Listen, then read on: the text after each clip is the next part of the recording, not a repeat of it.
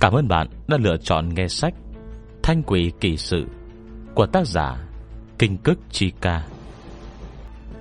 Chương 13 Thuốc không thể ngừng.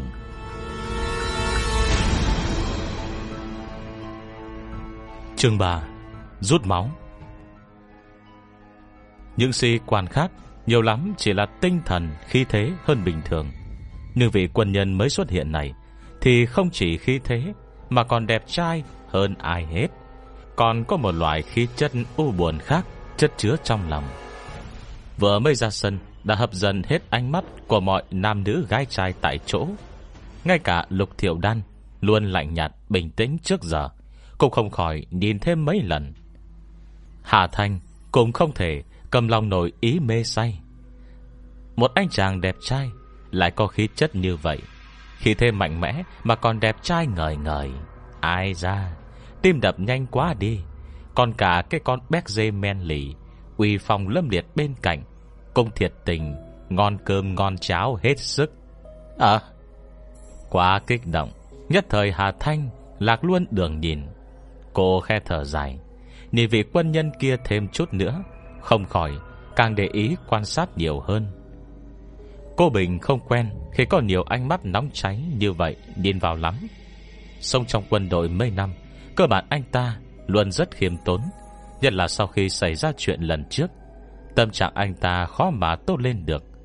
Vậy nên, Người nhà mới cố ý Sắp cho công việc sĩ quan huấn luyện Cho kỳ quân sự của Minh Đại, Coi như là nghỉ phép. Kết quả, Sau mấy năm không trải qua cuộc sống xã hội bình thường, Hôm nay vừa xuống xe đã thiếu chút nữa, Bị ánh nhìn của đám sinh viên Dọa cho chạy mất dạng. Anh siết chặt sợi dây da mảnh Quấn quanh lòng bàn tay, Hít thở sâu, Im lặng chịu đựng, Hiệu ứng đứng trước đám đông lúc này. Tuy cố gắng làm như Không có ai đang nhìn mình, Song những động tác thói quen của cố mình vẫn còn đó. Khi đi qua đám sinh viên đang kích động này, Anh ta vẫn vô thức Để ý quan sát nét mặt Và chi tiết hành động của từng người.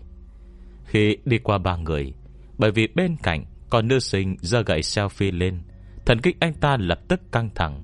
Tay phải là một động tác Lôi kéo theo quan tính. Ánh mắt Hà Thành lập tức chuyển động theo. Tầm mắt không do dự, Nhìn xuống vị trí dưới tay phải cố bình. Liền ngay sau đó, là một nụ cười với khoảng đất trống không có ai. Cô Bình siết chặt lòng bàn tay. Trong một nháy mắt Bông cảm nhận được sợi dây trong bàn tay căng chặt. Anh ta nghiêng đầu, Nghiêm túc nhìn sang hướng ba người Hà Thanh. Đập vào mắt đầu tiên Là một cô gái thấp người, Da còn đen hơn cả nữ binh. Tiếp theo là một cô gái Có mái tóc dài đen như lông quả, Da trắng không một tì vết. Cô gái đang nhìn anh ta, Nét mặt có vẻ cứng ngắc. Hà Thanh thấp thỏm nhìn anh ta. Vừa rồi Vừa rồi cô không có làm gì hết mà. Nhưng người này, Vừa rồi Cô Bình khẽ mím môi, Vừa định lên tiếng thì đột nhiên Là nhìn thấy Đứng sau hai người Là Lục Thiệu Đan. Đây là, Sau một thoáng do dự, Anh ta không nói gì, Xài bước đi tiếp. Trong hàng ngũ tân sinh năm nhất đối diện, Vừa thấy cô Bình dừng chân, Mấy cô nữ sinh với đôi gò má đỏ bừng. Không khỏi túm lại thì thầm. Đây là sinh viên trường mình hả? Chắc thế rồi, Cô nàng trông đen thật đấy. Chả lẽ vừa rồi Vị sĩ quan đẹp trai kia nhìn người ta? Cũng đúng, Đen như vậy, Sắp ngang ngửa với phụ nữ châu Phi luôn rồi. À không phải đâu. Tớ thấy nhất định là nhìn cái cô cao nhất kìa. Cậu nhìn người ta xinh đẹp bao nhiêu, Mặt mũi xinh dẻo nữa, Nhưng mà trông lạnh quá. Đúng là, cứ như khinh ai không bằng ấy. Dèm, Ai biết sinh ra đã vậy Hay kiểu kia?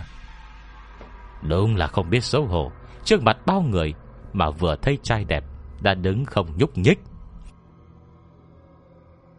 Vừa thoát khỏi Ánh mắt hoài nghi của cố mình, Bây giờ Hà Thanh mới dám thở vào liền đó, Nghe được mấy lời xì xào của đám con gái phía đối diện, Lục thiệu đàn vẫn khá ổn. Là một đại mỹ nữ, Nhưng lời bôi nhỏ cô Từng nghe vẫn nhiều hơn Những lời khen ngợi. Mà ai đã quen hết rồi, Nên đối với Vũ Đan Đan, Dung mạo thanh tú Vẫn luôn kiêu ngạo, Với làn da trắng Được nuôi dưỡng bởi sông nước Giang Nam. Tuy là giờ đen rồi Thì cũng không thể chịu được lời nói xấu, Nghe vậy tức khắc phồng má, Hơi thở hồn hển. Hà Thanh vội vàng lôi bạn đi. Khi đi qua mấy cô gái thì đột nhiên bật ra một tiếng hừ lạnh. Kế đó, vội làm như chưa từng có chuyện gì. Ở kìa, Lê mộng mộng, Sao tự dưng mặt cậu Lại đổ nhiều mồ hôi vậy? Hiểu huyên, Dưới mắt cậu dùng Sao có thể chứ? Tớ dùng loại chống nước mà. Ơ, cậu cũng Liệt mặt thấy mấy cô nàng ở đó Đang luống cuống Lào hết lớp trang điểm trên mặt. Vô đàn đàn mới vui lên. Còn dám nói bọn này. Hàng xe quân đội lục tục lái đi. Lại có một chiếc xe trống mới bổ sung vào.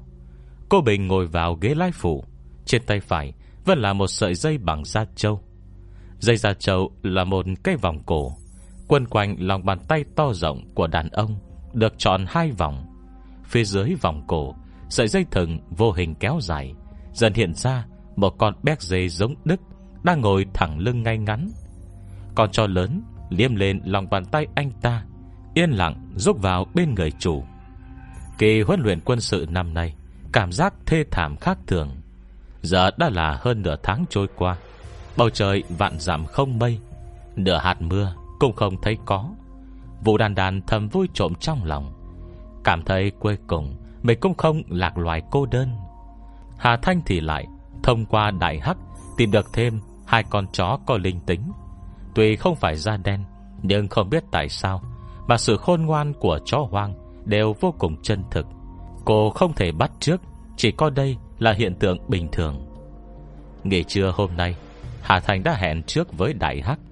Nó dân đàn em của mình tới hiến máu, Hòng kiếm miếng cơm ăn. Hà Thành đã chuẩn bị trước kim tiêm dùng một lần, Vừa dẫn bọn nó tới khu rừng nhỏ Hai bên đường trường học, Vừa nhỏ giọng lại nhảy mãi. Thật ra thì à, tuy bọn mày Lưu lạc à, Nhưng cũng không phải là gầy trơ xương. Chỉ tiếc dinh dưỡng không cân bằng, Chất lượng máu vẫn hơi kém. Nếu là bình thường, Ta cũng coi thường máu của bọn mày. Nhưng lần đầu à, chúng ta hợp tác Vừa nói, Cô vừa ra hiệu ý bảo Hai con chó vàng cơ bự Đưa chân trước ra. Đại Hằng đứng bên quan sát. Bây giờ nó đã hệt như Bọn bán hàng đa cấp. Mỗi lần dẫn một con chó tự nguyện tới, Hà Thanh sẽ mời nó Một bữa cơm thịnh soạn. Sau hơn một tháng tiếp xúc, Nó cũng biết thật ra, Hà Thanh chỉ cần lấy chút máu, Nhân phẩm cũng được. Vì vậy thường xuyên thuyết phục vận động anh em chó của mình tới. Thời gian lâu dài, Hà Thanh bảo chế được không ít máu chó. Nó cũng được nuôi tới da lông sáng bóng, Tinh thần phấn chấn lạ thường. Bây giờ ra vào nhà trường, Thậm chí bảo vệ còn không phân biệt được nó là thú cưng hay chó hoang. Các anh em chó cũng rất phục nó, Bởi vì mỗi con chó Hà Thanh Chỉ lấy 80cc máu, Nhưng lại được Một tuần ăn uống no nê. Cảm giác lời lắm luôn ấy chứ. Đời nào cũng đều cam tâm tình nguyện. Độ linh tính của mau lấy được Vô cùng tinh khiết. Cô Bình quay về trường giải quyết ít việc. Đi tới con đường có bóng cây, Đột nhiên là nhìn thấy cô gái kỳ lạ lần trước Đàn dẫn ba con chó vào trong rừng. Anh ta thầm nghi hoặc Không khỏi khe giật sợi dây ra trên cổ tay Yên lặng đi theo. Hà Thành đang tập trung toàn bộ tinh thần Để trấn an con lông vàng Thân to gan nhỏ dưới tay. Đừng sợ nào à, Sẽ nhanh thôi. Mày nhìn xem Không phải vừa rồi anh em của mày Lấy rất nhanh đó sao? Lần đầu à, chúng ta hợp tác Vẫn chưa tin tưởng mấy. Tạm thời à, tao chỉ lấy 50cc trước, Phần còn lại. Đợi mày ăn no một tuần Rồi nói sau. Đợi ngày hôm sau à, có cơ hội nữa, Chắc chắn sẽ mời bọn mày Ăn cơm trước tiên. Nói rồi, Lê Côn cẩn thận Khử trùng trên chân chó, Lại chuẩn bị kim tiêm, Tìm đúng vị trí, Chuẩn bị lập tức rút máu ngay. Bây giờ cô đã trải qua rèn luyện. Khi rút máu, Có thể tìm ven vô cùng chính xác. Hơn nữa ra tay dứt khoát, Không hề do dự, Khỏi phải nói chuyên nghiệp cỡ nào. Hà Thành Bị chó khinh bỉ mãi tới độ trưởng thành, Đúng là Nỗi đau tính mệnh Khó chịu nổi. Vừa mới siết chặt chân chó Đang nghe sau lưng Vang lên một giọng nam nghiêm nghị tràn ngập tức giận. Cô đang làm gì? Hà Thanh quay đầu, Người đàn ông dắt chó hôm nọ Đang dựng thẳng chân mày nhìn cô dáng vẻ như cô Là một kẻ cặn bã. Hết chương 3 Chương 4 Đưa mắt thấy trời, Không thấy Trường An. Cô đang làm gì? Vừa mới rút kim tiêm ra, Hà Thanh đã đột nhiên bị tiếng gầm thét sau lưng Làm run lên, Giật mình run tay, Vội vàng ngoái đầu nhìn lại. Ờ Lông mày rậm dày Chân mày hơi trao và cả ánh mắt tức giận như sắp phun lửa. Là vị sĩ quan đẹp trai hôm ấy. Sau lưng Hà Thanh, Thầy phiêu cơm gặp rắc rối. Đại Hắc và hai con chó vàng Lập tức cong lưng, Bốn chân duỗi dài, Chậm chậm chuyển sang tư thế tấn công. Cổ họng phát ra tiếng gầm gừ uy hiếp. Vốn cô Bình Tưởng cô gái kỳ lạ, Định làm việc gì không tốt với chó hoang. Vậy mà giờ, Thấy cả ba con chó đều bảo vệ cô. Anh ta giật mình ngỡ người Lập tức tỉnh táo lại. À xin lỗi, tôi hiểu lầm. Nói đoạn, Đột nhiên phát hiện cô gái đối diện. Vân luôn nhìn phía dưới bên phải mình. Không chỉ cô, Mà cả ba con chó sau lưng cô, Cũng cùng chung trí hướng, Đều nhìn về phía dưới bên phải của anh ta. Phía dưới bên phải, Cô Bình nhếch miệng, Tay trái bất giác vuốt về sợi dây ra Quấn quanh cổ tay phải. Cô đang nhìn gì? Anh ta hỏi Giọng nói trầm trầm mà quân hút Mang theo sự nghi ngờ không thể phản kháng. Chất giọng trầm này Hà Thành lập tức bừng tỉnh Vội vang gần đầu. À ờ, không không à, Không nhìn gì hết. Một cách vô cùng ăn ý Đại Hắc và hai con chó vàng sau lưng Cũng lập tức đổi sang tư thế ngồi Nòm cực kỳ đứng đắn. Vậy lại càng khiến người ta hoài nghi. Cô Bình lắc lắc tay phải Hỏi thêm lần nữa. Các người rút cuộc đang nhìn cái gì? Hà Thanh không khỏi trưng ra cái mặt Nhăn như quả mướp đắng Nhất thời sơ sẩy. Sao anh sĩ quan này lại cố chấp thế cơ chứ? Cô trên không thừa nhận. À, Không có Không nhìn gì hết. Tay phải cô Bình nắm chặt thành đấm trầm giọng gọi một tiếng. Trường An. Trong mắt Hà Thanh Còn cho béc dê hình thể cao lớn Uy phong lẫm liệt kia Đang dạp người, Bày ra tư thế tấn công với cô. Há họng sủa lớn một tiếng. Hùng thần ác sát, Mạnh mẽ lạ thương Bởi chưa kịp chuẩn bị tâm lý, Hà Thanh giật mình, lùi luôn nửa bước, Bật thốt lên một tiếng ngắn ngủi. Cô Bình vẫn nhìn vào cô chăm chăm. Thế thế, Con người bỗng nhiên rụt cả lại. Anh ta nhìn vị trí đùi phải của mình. Ngay sau đó, Sắc mặt chuyển nghiêm nghị, Chất vấn Hà Thanh. Rốt cuộc, cô thấy cái gì? Rốt cuộc, Có phải là Trường An không? Mặt mũi anh ta vốn nghiêm nghị, Giờ lạnh giọng quát hỏi Khi một luồng khí hà khắc đập vào mặt. Người từng thấy máu, Một khi khi thế lộ hết Thì vô cùng đáng sợ. Đám ba con chó đại hắc Không hẹn mà cùng sủa lên ăn ẳng, Đồng loạt cụp đuôi. Sang mặt Hà Thanh tái nhật Sau một hồi cân nhắc thiệt hơn. Vẫn ấp ống khai thật.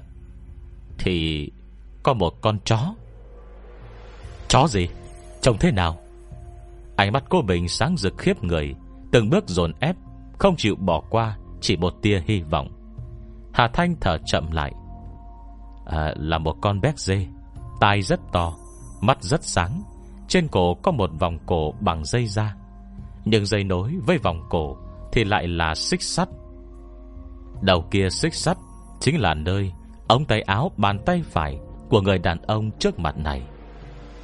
Cô Bình hít sâu một hơi, Khẽ mỉm cười, Vươn tay với Hà Thanh.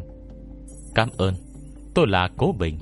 Xin hỏi xưng hô với cô thế nào?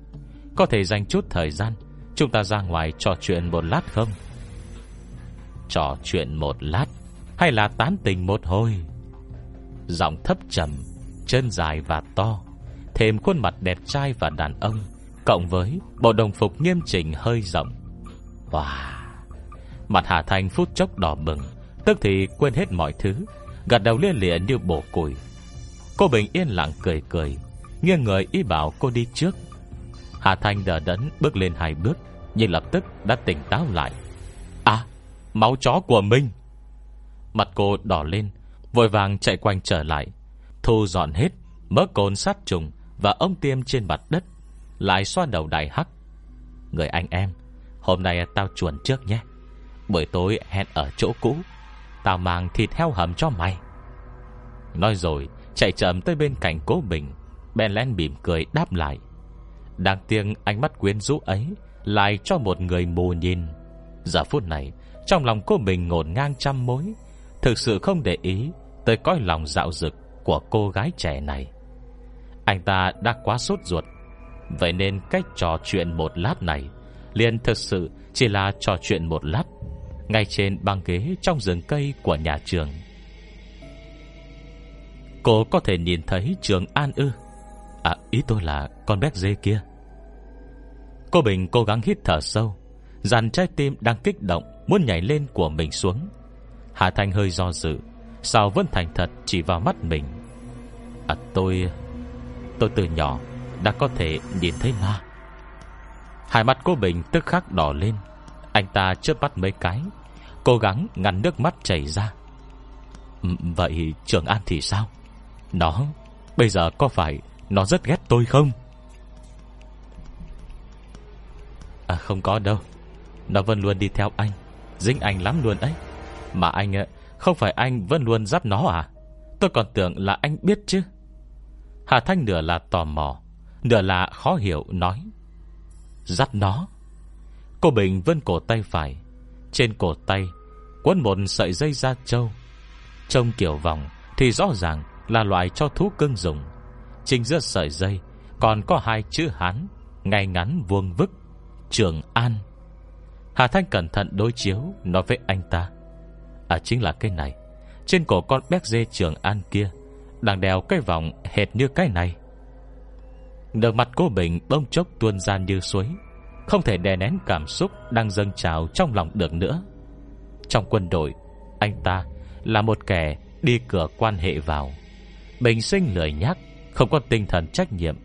Bây giờ bây bị người nhà ném vào quân đội rèn luyện. Kết quả vừa vào, Đã náo loạn trời đất, Liên tục phạm phải nhiều sai lầm. Để trừng phạt, Đội trưởng cho anh ta làm lao động. Trong trại nuôi lợn. Ở trong quân đội, Nuôi lợn cũng phải theo kỷ luật. Anh ta lớn vậy rồi, Thực ra đó vẫn là lần đầu tiên Trông mặt mũi con lợn. Thật ra lợn cũng rất sạch sẽ, Da trắng trắng hồng hồng. Nhìn thấy người là biết sắp được ăn, Nhưng khi ấy, Anh ta thật sự không chịu nổi. Khiếu nại nhiều lần Thì lại được điều sang cho chó ăn. Con chó anh ta cho ăn Là con của một con chó quân đội. Một con béc dê con. Anh ta từng được huấn luyện, Nhưng hàng huấn luyện cho con cơ bản Cũng biết làm. Thường ngày ăn uống vệ sinh Đều kè kè bên con chó. Lâu dài cũng ít nhiều sinh chút tình cảm. Cô Bình trẻ tuổi Ông con chó quân đội nho nhỏ tên Lucky. Trong lòng đầy ngầm sự không cam. Ông già chết tiệt, Cái nơi chim không thèm ỉa này, Mà mắc gì bắt mình phải ở đây? Còn cả mày nữa. Anh ta trợn mắt Chừng con chó nhỏ mù mờ trong lòng. À, Còn cả tên Tây cơ đấy. Khó nghe chết đi được. Mày biết nhà tao ở đâu không? Nói ra chắc mày à, cũng chưa nghe bao giờ đâu. Đế đô đấy. Đế đô. Thời cổ đại tên là Trường An. Thôi Đừng gọi mày là Lucky gì nữa. Gọi Trường An là hay rồi. Trường An trong Đưa mắt thấy trời không thấy Trường An. Từ ấy về sau Còn Béc Dê nọ Chỉ nhận cái tên Trường An này. Sau đó cô Bình cô quen với cuộc sống như thế. Hàng ngày đều vui vẻ sống chung với chó Tựa như chính mình Cũng trở nên ngốc đi. Rồi dần dần anh ta bắt đầu trưởng thành Lập công, thăng chức Từ từ đi lên. Đây là con đường mà những người sinh ra trong gia đình như họ Tất phải trải qua. Hai tháng trước Anh ta được tạm điều tới tham gia một vụ án buôn lậu ma túy. Nghi phạm mục tiêu có hai người, Nhưng cả hai đều võ trang đầy đủ, Phòng thủ rất kín kẽ. Cô Bình dẫn theo Trường An, Mai phục trong một ga xe lửa Tại một thị trấn, Theo dõi sát sao bọn người kia. Anh ta ngồi xổm người, Khẽ xoa đầu Trường An. Bé ngoan, Để ý bọn chúng, Bám sát, Đừng để chúng chạy mất. Trường An rên khẽ một tiếng. Ngoan ngoãn, Nằm dạp trên đất, ngụy trang thành con chó, Đi theo cảnh sát giao thông bình thường. Người cùng theo dõi có rất nhiều, Cô Bình cũng chỉ thuận miệng dặn dò vậy thôi. Nói xong, Anh ta tiếp tục đi lo liệu chuyện khác. Dù sao, Với độ hiểu biết của họ, Kẻ tình nghi lựa chọn ga xe lửa Chỉ để che tay mắt người ta. Khi chưa làm xong chuyện trông xe không rời đi. Anh ta đã quá yên tâm. Hết chương 4 Chương 5 Chó ngốc. Vô số lần nhớ lại ngày này, Cô Bình vẫn cảm thấy Đau không muốn sống. Anh và một đám đồng nghiệp Mai phục theo dõi ở đó như kẻ ngốc. Nào ngờ đã bị đối phương cho vào bẫy từ lâu. Chỉ mới qua thời gian 3-5 phút, Hai nghi phạm đang ngây ngang Ngồi lên xe taxi, Chạy xa tít ngoài đường quốc lộ. Thị trấn này quá nhỏ, Gà xe lửa được đặt ngay bên đường quốc lộ. Trong phòng chờ xe, Lác đác chẳng mấy người. Do thời tiết quá nóng, Điều hòa lại đã hỏng. Còn chưa lên xe, Thì đa phần mọi người đã ra ngoài hóng gió. Xe taxi địa phương Trường Kỳ làm ăn ở chỗ này. Mấy chiếc Santana màu đỏ cũ Dừng đậu quá cả hàng dài. Cứ ngồi lên là đi ngay được. Cộng với phán đoán của bọn cố mình, Họ cho rằng hôm nay, Nghi phạm tới đây là có việc cần làm. Không thể chưa làm gì, đã bỏ đi. Cũng chính vì vậy, Nên chỉ một chút xảy mắt, Bọn chúng đã đường hoàng rời đi. Song song với tiếng loa phát thành Báo xe lửa đã tới trong phòng chờ. Hàng người bắt đầu đổ dồn lên xe. Cô Bình chỉ kịp nói một câu, Đuổi theo hắn ta. Đã tức thì, Bị cơn sóng người đi về hướng ngược lại chặn đứng. Duy nhất bám theo, Chỉ có mình Trường An. Nghe đến đây Hà Thanh lại nhìn con béc dê, Hiện đã là hồn ma điều vẫn không thẻ cái lưỡi to ra thở kia. Lập tức đoán được Là đã có chuyện gì. Cho có tính tuân lệnh rất cao, Lại trung thành. Từ khi bị thuần phục lần đầu Vào mấy ngàn năm trước, Bản tính ấy đã khắc sâu vào trong gen của giống loài. Còn đôi lúc, Cho dù không phải là chủ nhân, Nhưng chỉ cần ra lệnh, Bảo Trung Vân Xe ngây ngô làm theo. Mấy con chó ở quê Hà Thanh khi chủ nhà muốn ăn thịt, Lúc nào cũng có thể đánh chết bọn nó. Nhưng dù là như vậy, Chỉ cần một sợi dây thừng tiện tay trói buộc, Thậm chí bọn chúng Còn không hề phản kháng. Cái ánh mắt tràn chứa cầu xin Và tuyệt vọng ấy Từng vô số lần là cơn ác mộng Của cô hồi nhỏ. Cô Bình vừa nói là như được bật đài, Luyện thuyền mãi không dứt, Không thể dừng lời được. Cũng chính vì qua mức đè nén vì nhiệm vụ mà hy sinh con chó của mình. Anh ta không thể kể lể Về nỗi khổ của bản thân, Thậm chí đôi lúc Anh ta còn tự giận mình. Nghĩ thà rằng, Mặc kệ những thứ tội phạm kia, Chỉ cần Trường An vẫn còn sống, Còn ở bên anh ta. Ở đó nhiều người như vậy, Bao gồm cả tôi, Mà mẹ kiếp, Đến cả con chó cũng không bằng. Chờ mắt nhìn bọn chúng lên xe chạy đi. Còn bọn tôi thì bị dòng người đông nghịt Cầm chân tiết đằng sau. Chỉ mình Trường An, Nó nghe lời tôi nhất. Tôi bảo nó, để ý sát sao. Nó vẫn luôn quan sát Bọn chúng lên xe. Nó liền đuổi theo. Hai tên chó chết đấy. Hai mắt cố bình vằn đỏ, Căn răng nghiến lợi. Thù hận như cơn sóng thần, Rồi nén trào dâng trong lòng anh ta. Cái thù hận khắc nghiệt Mà chỉ quân nhân mới có ấy. Thậm chí khiến Hà Thanh Nhạy cảm, Thấy hơi nhói lòng. Chắc chắn bọn chúng đang nhìn thấy Trường An. Để trốn khỏi theo dõi của bọn tôi, Lên taxi Không bao lâu đã đổi sang xe buýt đường dài. Khi ấy Trường An mới có 3 tuổi 5 tháng, Bình thường thì chẳng hề thông minh, Còn rất ngốc. Vừa nói Hồng mắt anh ta vừa lăn tràn Nhưng giọt lệ to như hạt đậu. Nhìn hồn ma con chó không ngừng liếm người chủ Hà Thành cũng không khỏi khó chịu. Tôi nói bám theo không được bỏ. Nó chỉ dựa vào bốn chân Để chạy mãi chạy mãi. Ước chừng phải chạy 23 giờ đồng hồ. Hết xe buýt thì xuống xe con. Sau xe con lại lên xe lửa. Không ăn cơm, Không uống nước. Khi bọn tôi tìm được Móng vuốt của nó đã rách tơi tả hết. Cái con chó ngốc đấy. Bình thường huấn luyện thì chút xíu khổ cực Cũng không chịu làm. Cứ như đứa yếu đuối ấy. Khi tôi nhìn thấy nó, Tôi không thể hiểu nổi Rốt cuộc nó dựa vào điều gì Mới có thể kiên cường Chạy xuân 23 giờ đồng hồ như thế.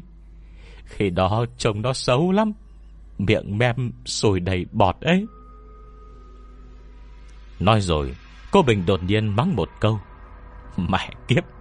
Đời này bố đếch muốn gặp lại con chó đần độn đấy nữa. Liền ngay sau đó, Ngay trong băng ghế trong khuôn viên trường, Anh ta ôm đầu gào khóc. Tiếng không đè nén Lại không kiêng nể gì, tràn đầy sự bi thương và bất lực, Cùng nhớ nhung không điểm cuối.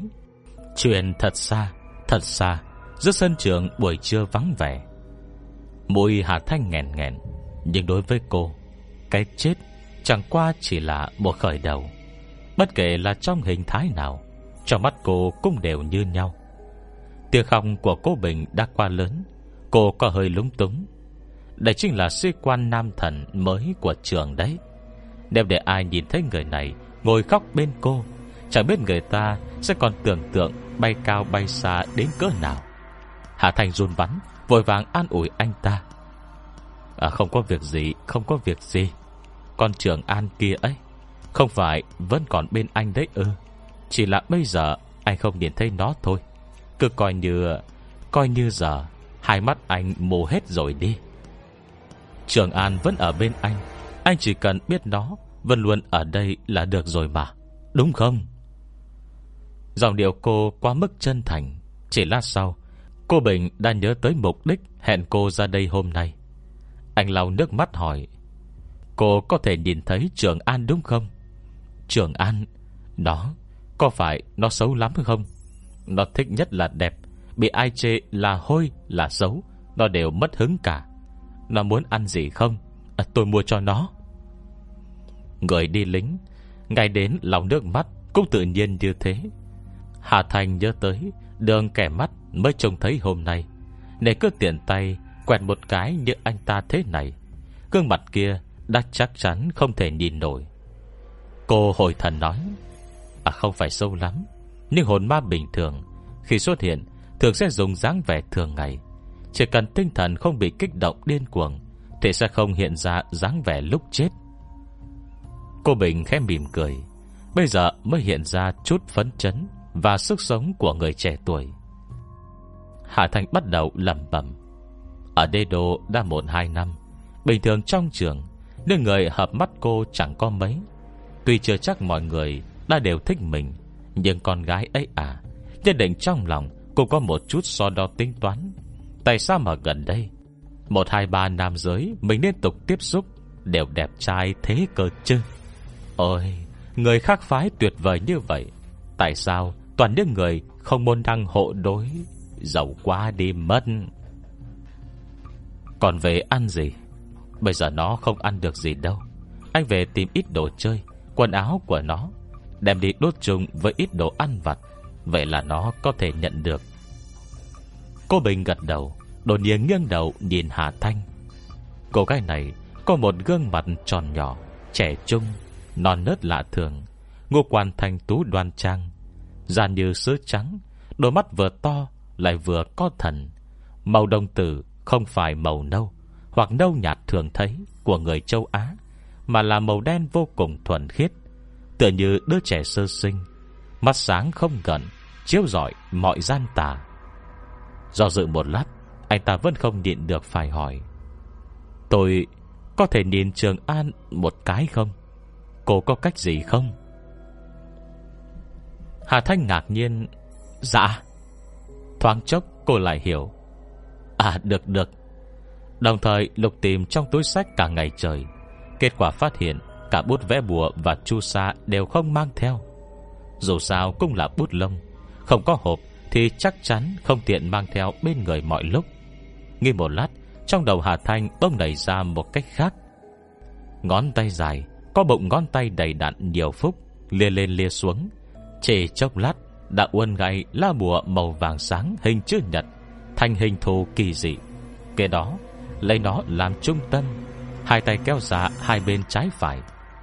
Cô Bình mở to mắt, ngạc nhiên phát hiện, Dù không có bất cứ thứ gì Đỡ bên dưới hay cố định Tờ giấy gấp gãy ấy Vẫn đứng vững nơi giữa hai tay Hà Thanh Lơ lửng trong không trung Không hề nhúc nhích.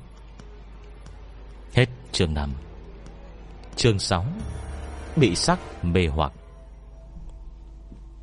Tờ giấy gấp nho nhỏ Lớn chỉ chừng nắm tay đứa trẻ sơ sinh Đứng vững vàng giữa không trung, Không cần vật cố định.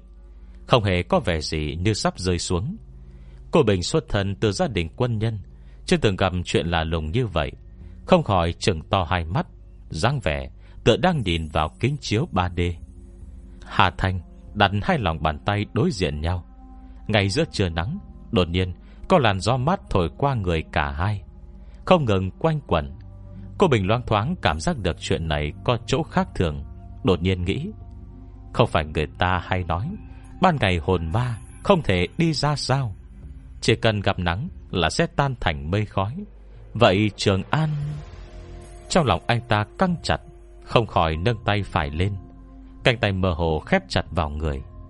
Thế vậy, Hà Thành khẽ nở nụ cười, Ngón tay cái ân vào vị trí Kinh dương minh Trên ngón áp út, Thấp giọng niệm chú. Âm hồn dính trần Mộng hồn có đức, Hôm nay có mời, Tạm thời cho chuẩn. Tờ giấy gấp kia Đột nhiên tỏa ánh sáng vàng trói giữa không trung, Sau đó nhanh chóng co rúm lại thành cục tròn, Bùng lên ánh lửa màu sáng trắng Trong làn gió hiu hiu. Tự bốc cháy. Hà Thành Cúc âm thầm thở ra một hơi dài. Đầu cô cứ như cái túi lủng lẳng, Luôn có thể lấy ra vài thứ Trong những khi cần tới. Nhưng lần đầu thực hiện Tự cô cũng không dám chắc Có thể có tác dụng gì không. Giờ thấy lá bùa tự cháy, Cô mới hoàn toàn yên lòng. Hai tay Hà Thanh xòe ra, Đặt ngang bên dưới lá bùa đang thiêu đốt Vương vàng nhận lấy một nắm cho bụi đã chết. Cô Bình không khỏi nuốt nước miếng. Cái này Chả lẽ chính là cho bùa? Có thể chỉ bách bệnh Mà người ta thường nói, Có thể giúp anh ta thấy được trường an ư. Phải ăn khô ư. Hay là pha nước uống? Ánh mắt anh ta nhìn chăm chăm Vào hai tay Hà Thanh. Không lỡ một giây, Thực sự chăm chú quá mức cần thiết. Hà Thành bưng lượng cho bùa Có chút xíu này, Đột nhiên lên tiếng gọi. Cô Bình! Cô Bình khẽ quay đầu nhìn sang. Cái gì? Lời còn chưa dứt, Đã thấy trước mắt Là một khoảng bụi mù màu cho xám, ùa tới, Chạy hên vào trong mắt anh ta. Không mân hạt bụi nào. Nhận lúc cô mình nghiêng đầu, Hà Thành đã nhân cơ hội Thổi toàn bộ cho bùa vào mắt anh ta. Phản xạ có điều kiện, Qua nhiều năm rèn luyện, Khiến cô mình nhắm mắt theo quán tính. Kế đó, đôi phải khẽ động Nhảy mắt thôi, sẽ lập tức nhảy lên, Cho người đối diện một bài học. Nhưng Hà Thành đã nhận ra từ trước, Chỉ một tiếng ôi vang lên. Hai chân cô mình đã lập tức Mềm ra như buồn nhão. Khi thấy đối địch nhanh chóng dâng lên Quanh người rõ mạnh mẽ mà chẳng có thực chất, Chỉ chớp mắt đã tiêu tan, Không còn lại chút nào. Đến tận lúc này, Anh ta mới kịp nhớ lại, Hà Thành đang giúp mình, Vừa rồi quá bất ngờ Để không có chuẩn bị trước. Phần lớn cho bùa đã bay cả vào mắt. Anh ta hiếp mắt một cái Để ý dò xét, Chỉ he ra một kẽ hở. Hình như là không có cảm giác gì. Anh ta lập tức trợn to hai mắt, Chớp chớp mấy cái Phát hiện đúng là không có cảm giác gì thật. Làm sao có thể? Rõ ràng có cho giấy bay vào mà. Cô Bình thán phục, Quả đúng là thủ đoạn không tầm thường, Không thể dùng lẽ thường để lý giải. Nơi ánh mắt có cảm giác man mắt Tựa như mới vừa có dịch mắt nhỏ vào, Mang tới một cảm giác rõ ràng Và thấu suốt rất đặc biệt. Anh ta liềm mắt xuống dưới, Ngó nhìn cảnh vật bốn phía Phía bên cạnh đầu gối phải, Một bóng dáng màu đen Đang lặng lặng ngồi yên. Tựa như cảnh tượng Đã xuất hiện trong giấc mộng của anh ta vô số lần. Đưa mắt thấy trời, Không thấy Trường An. Đôi lúc, cô Bình sẽ nghĩ Liệu có phải do mình đặt cho Trường An cái tên như vậy, Để mới khiến nó chết trong đau khổ Khi còn trẻ tuổi. Trường An! Anh ta hoảng hốt quỳ một chân trên đất Hai cánh tay giang rộng Định tới ôm nó. Trường An là một con chó quân đội bành chay Phần dưới bốn chân có lông vàng, Cả sâu lưng đều màu đen. Đôi tai vành to Vừa cao vừa thẳng, Nhất là đôi mắt của nó. Đôi đồng tử đen kịt như than, Ánh mắt luôn hướng về chủ nhân cố bình, Trung thành và chắc nịch. Hà Thanh nhìn nó, Cuối cùng cũng hiểu rõ Tại sao một quân nhân có ý chí kiên định như cố bình. Mà lại có thể đau đến, Không muốn sống vì nó. Đồng thời cũng có niềm tin to lớn đến thế, Đến mức có thể giữ nó lại bên ngoài, Làm bạn mãi mãi. Cô Bình mừng đến chảy nước mắt, Nhưng sau khi cánh tay khép lại Lại phát hiện bóng dáng trong ngực Tựa như một làn khói mù. Thoát trông đã tiêu tan mất tích. Anh ta kinh hãi Ngó nhìn bốn phía, Chuyển mắt nhìn sang hướng Hà Thanh. Hà Thanh lắc đầu. Không được. Người ma khác biệt. Có thể mượn pháp nhãn âm phủ cho anh dùng tạm. Đã là tốt lắm rồi. Tuy Trường An là một con chó có công đức, Nhưng thời gian chết đi chưa lâu, Vẫn không thể để anh tiếp xúc được. Huống hồ anh còn là quân nhân, Dương khí nặng nhất, Là khắc tinh trời sinh của bọn nó. Nếu không phải một người một chó các anh Có chấp niệm sâu nặng, Còn trùng hợp với nhau, Vậy nó đã không thể ở lại bên anh, Bị anh trói buộc. Giữ đường hồn phách tỉnh táo Mà vẫn không bị dương khí trên người anh tách ra.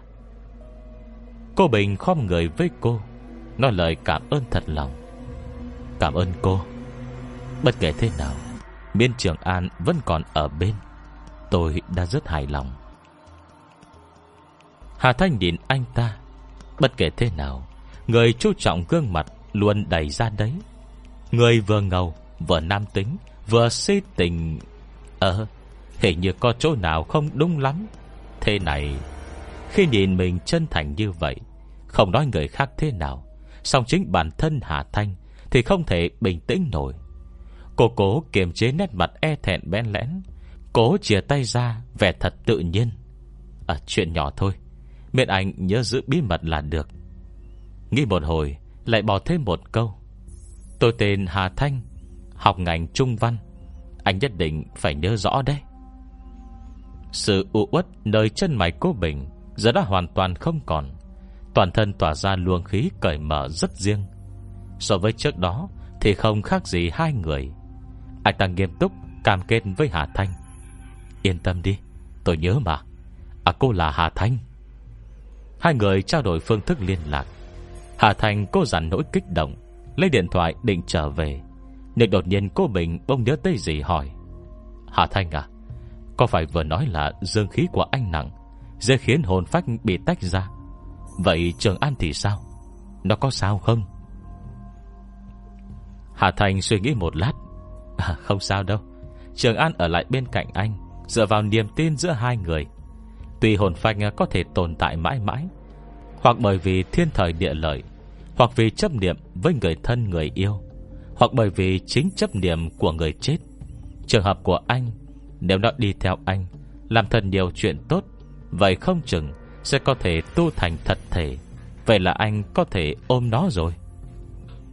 Ánh mắt cô Bình tựa như Chứa cả sao trời, Lấp lánh tỏa sáng.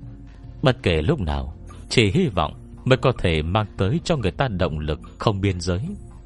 Anh ta nhìn con chó to bên chân làm việc thiện thôi mà. Anh ta còn không ít tiền gửi ngân hàng. Người nhà công toàn, người có bản lãnh. Từ công việc của mình Cũng có thuận lợi trời ban. Chỉ cần tốt cho trường an, Nhất định anh ta Sẽ dốc hết tất cả sức lực để làm. À phải rồi. Hà Thành quay đầu dặn dò. Mắt anh là mượn đường từ âm phủ. Khi không có thuật pháp củng cố, Thì đến nhân gian sẽ bị áp chế. Bây giờ anh có thể nhìn được Trường An. Đợi ngày mai, Tôi làm cho anh lá bùa thông tâm. Vậy là các anh Có thể hiểu rõ suy nghĩ của nhau. Vậy thì dễ dàng hơn nhiều rồi. Nói đoạn, Hà Thanh liếc nhìn đồng hồ. Tiết học chiều sắp bắt đầu. Sinh viên trong trường dần đông lên. Cô vội vàng tạm biệt. Đoàn mài mướt rời đi. Đi tới hành lang dưới ký túc, Cô mới dần mình vỗ chắn Thì thật đây Không phải đã nói là phải dùng năng lực này thu phí rồi hả? Tại sao lại Bị sắc mê hoặc cơ chơ? Hết chương 6 Chương 7 Món ăn. Tay phải cố Bình Dắt sợi dây da trâu trống không. Tâm trạng hiếm khi tốt hơn. Bên cạnh có Trường An Mà anh ta có thể nhìn thấy. Tự như vô số năm tháng đã qua, Nó lặng lẽ bầu bạn ngay bên. Khi anh ta thấy vô cùng thỏa mãn. Tuy tạm thời Không thể chạm tới nó, Nhưng điều này cũng chứng minh Không ai có thể tổn thương tới Trường An. Huống hồ, Chẳng phải Hà Thanh đã nói rồi đấy ư. Chỉ cần làm nhiều chuyện tốt, Tích lũy công đức Thì rất nhanh thôi, Trường An sẽ có lại thân thể. Lúc này, Cô Bình đã bị lời mơ hồ Làng phần trọng điểm của Hà Thanh lừa đẹp. Chẳng hề hay rằng Để có được thật thể Lượng công đức cần phải to lớn đến mức nào? May mà Trường An chỉ là một con chó, Linh hồn bẩm sinh không thể so với loài người.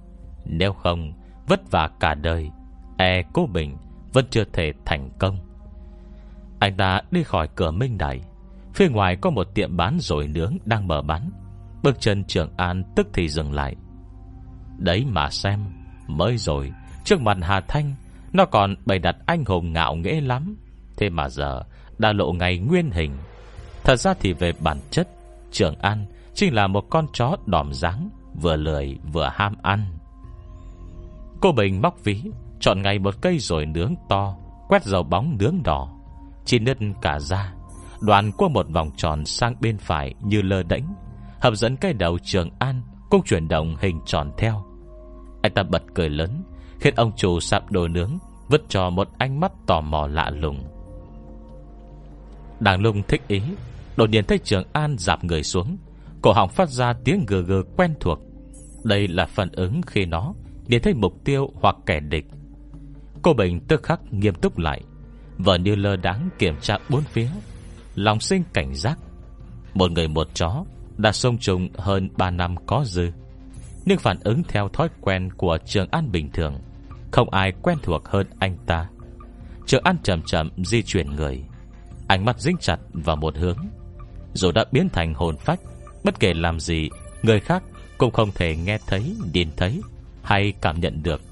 Nó vẫn duy trì thói quen trước kia, Phát hiện mục tiêu, Trước tiên mai phục chuẩn bị, Để khi có mệnh lệnh Mới có thể tấn công.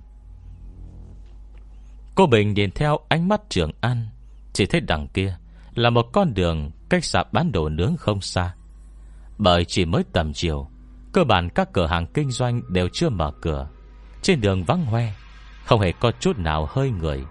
Chỉ duy mấy chiếc xe riêng Đầu dưới bóng cây ven đường, Nơi Trường An đang nhìn chăm chú.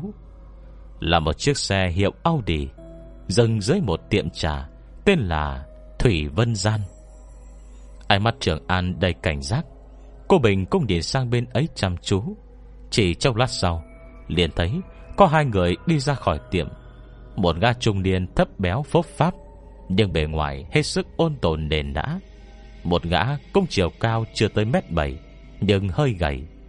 Hai người này Đâu có ấn tượng gì đâu. Cô Bình nghi hoặc trong lòng Thế hình như hai người Đang định lên xe kia Đã cảm nhận được, Đưa mắt đi sang đây. Anh ta lập tức cúi đầu quay đi, Theo bản năng Nhặt luôn cây rồi nướng Làm trường an thèm nhỏ rãi vào miệng mình. Từ khoe mắt Hình như cảm quan bấn tiệp của anh ta Thấy hai người kia Đang cẩn thận quan sát mình một hồi. Kể đó mới yên tâm, Leo lên chiếc Audi màu đen, Biển số 1122 kia. Để khi xe chậm rãi lái đi, Trường An vẫn luôn dán mắt vào chúng Không rời, Mới bừng tỉnh. Nhưng cô Bình có thể cảm nhận được, Lòng nó vẫn nóng này không yên. Hình như muốn theo sau, Lại hình như có ý muốn nào khác. Cô Bình không khỏi sốt ruột. Hà Thanh nói, Ngày mai sẽ đưa cho anh một lá bùa thông tâm, Kiên nhẫn tí nào. Đợi ngày mai Ngày mai là có thể biết Trường An Muốn biểu đạt điều gì rồi. Xe Audi chạy đi rất nhanh, Con đường giữa trưa không mấy bóng người. Chỉ lát sau, Đã mật hụt khỏi con đường, Không thấy tầm tích. Từ cổ họng Trường An Phát ra một tiếng như tiếng gió. Nhưng trái ngược với suy nghĩ của con người Suy nghĩ của nó lại đơn giản hơn nhiều lắm. Tâm tư vừa rời khỏi việc bên kia, Cây đầu nó đã lập tức vặn lại, ngẩng lên dòm cây rồi nướng của mình. Rồi nướng đâu? Tại sao rồi nướng của tôi Lại ở trong miệng chủ tôi thế? Không phải chứ. Tại sao lại ở trong miệng chủ tôi? Trước giờ anh ta Có ăn cây này đâu hả? Cô Bình cụp mắt. Đối diện với ánh mắt đen bóng đầy khó hiểu và chỉ trích của Trường An, Không khỏi cứng người. Anh ta lung túng rút cây rồi nướng trong miệng ra. Vừa rồi căng thẳng qua mức, Vô thức đã ăn hết khá nhiều. Bây giờ, chỉ còn dư lại có một miếng. Cố Bình Tự dưng lại thấy xấu hổ là thế nào? Anh ta lại móc ví. Ông chủ, cho tôi lấy cây nữa. Căn đầy một miếng, Tuy là vị tinh bột chiếm phần lớn, Nhưng lạ là Hình như mùi vị cũng không tệ lắm. Thêm hai cây nữa đi. Cuối cùng, Anh ta nghe mình nói như thế. Tiệm tầm quất Vân Hải. Ngô ký vừa vào cửa. Ông chủ cửa tiệm, Trịnh Thu Sinh, Đã cười lớn bước ra đón. Lão ngụ Khá khá ngày không tới rồi nhà Ngoài miệng cười nói, Bàn tay lại đập thẳng vào vai ngũ ký. Khẽ dùng sức Cùng trao nhau ánh mắt hiểu lòng Mà không nói ra. Ngô ký cũng há miệng khách sáo. Ê, Thời gian này nhân viên không làm việc đàng hoàng Phải trình đốn mất một thời gian. Đây là khách hàng lớn của tôi Hồ Long. Anh gọi Lao Hồ là được. Trịnh Thu Sinh cười híp cả mắt Nên cái bụng bự của ngũ ký Cười trêu. Ây da Khách hàng lớn của anh Tôi đâu có dám mà gọi lung tung. Người anh em này Chúng ta làm ăn. À, Không phải lăn lộn trên giang hồ gì. Gì mà lão hồ cơ chứ? Chẳng nhã nhận lịch sự gì cả. Nên gọi ngài hồ mới đúng. Đúng rồi Long ngũ. Anh còn nói nhân viên à, không đàng hoàng. Làm sao? Không đàng hoàng Thì chẳng phải anh vẫn béo lên đấy thôi. Ngô ký Vân nguyên gương mặt của Phật Di Lặc Nói về chẳng thèm đếm xỉa. Hài Chuyện nhỏ cả thôi. Chẳng phải năm nào Mà chả có mấy đứa không đàng hoàng. Đang lúc nói chuyện, Cả ba cùng vào phòng tổng quất hạng sang. Tiệm tẩm quất Vân Hải Của Trịnh Thu Sinh Có chút danh tiếng tại địa phương. Diện tích cũng rất lớn. Trên dưới tổng cộng 3 tầng lầu. Tổng diện tích 3 tầng, Cơ chừng 2.000 mét vuông. Tầng 1 là phòng gian bình thường. Tầng 2 dành riêng cho hội viên. Còn tầng 3 mới thật sự Là phòng riêng hảo hạng. Hơn nữa, Tên tuổi của tiệm tầm quất này Tại địa phương Không chỉ đơn thuần dựa vào giá cả phải chăng, Phục vụ chu đáo và diện tích lớn, Mà hơn hết, Còn vì nơi này Thu nhận nhiều người mù, Là tiệm tầm quất từ thiện chuyên nhận người mù có tiếng. Ba người không cho ai dẫn Mà đi thẳng lên tới tầng 3 không như tầng 1 và tầng 2 Có nhân viên xinh đẹp dẻo miệng Và quản lý ra đón. Khi ra khỏi thang máy tầng 3 Hai bên cửa Chỉ có hai người đàn ông trẻ tuổi gầy gò Lao luyện đứng sẵn. Đối diện thang máy là một hành lang. Cuối hành lang là ngã ba kéo dài về hai ngả. Hai bên đều có cánh cửa bằng gỗ thật đỏ thẫm. Giàu sang và kín đáo, Đóng cửa mở cửa, Không hề gây ra một tiếng vang. Một cửa phòng là có một người đàn ông chuyên nghiệp tiếp đãi. Mặt mũi dáng người chỉ tạm coi là đàng hoàng những ánh mắt thì luôn bao quát bốn phía Vô cùng sắc bén.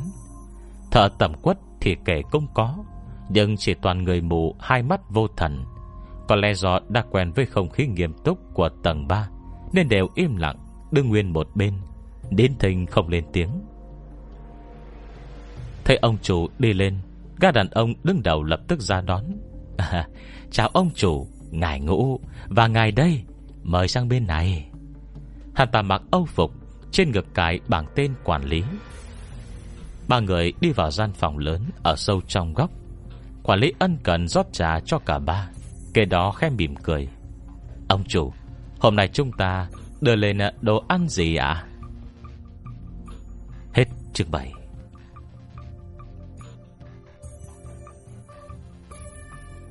Diễn biến gì tiếp theo sẽ xảy ra đây? Mời các bạn đón nghe Đừng quên đăng ký kênh Bật thông báo Để được đón nghe sớm nhất. Còn nếu các bạn thấy hay Thì hãy chia sẻ Và donate ủng hộ Để có kinh phí duy trì việc đọc Thông tin donate thì có để ở dưới phần miêu tả. Xin cảm ơn các bạn rất nhiều.